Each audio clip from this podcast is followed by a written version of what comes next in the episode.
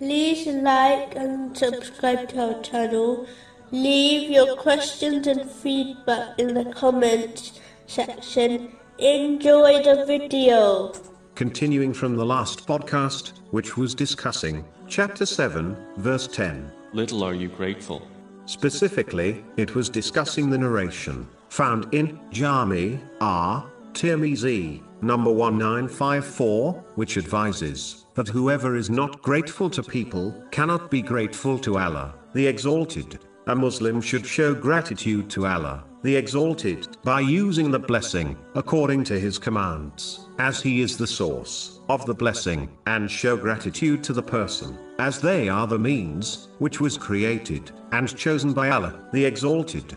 A Muslim should show gratitude verbally to people, and practically, by repaying their act of kindness, according to their means, even if it is only a supplication, on their behalf. This has been advised in a narration found in Imam Bukhari's Adab al Mufrad, number 216. The person who does not show gratitude to people cannot show true gratitude to Allah, the Exalted, and therefore, they will not be given an increase in blessings. Chapter 14, verse 7. If you are grateful, I will surely increase you in favor.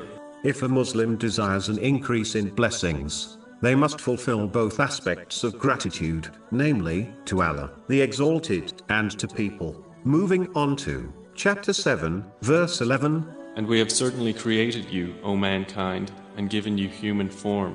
The Creator is the one who brings something into existence. In reality, there is no creator except Allah, the Exalted, as He is only one who creates without any aid from another, whereas an inventor only invents things through the aid of Allah, the Exalted.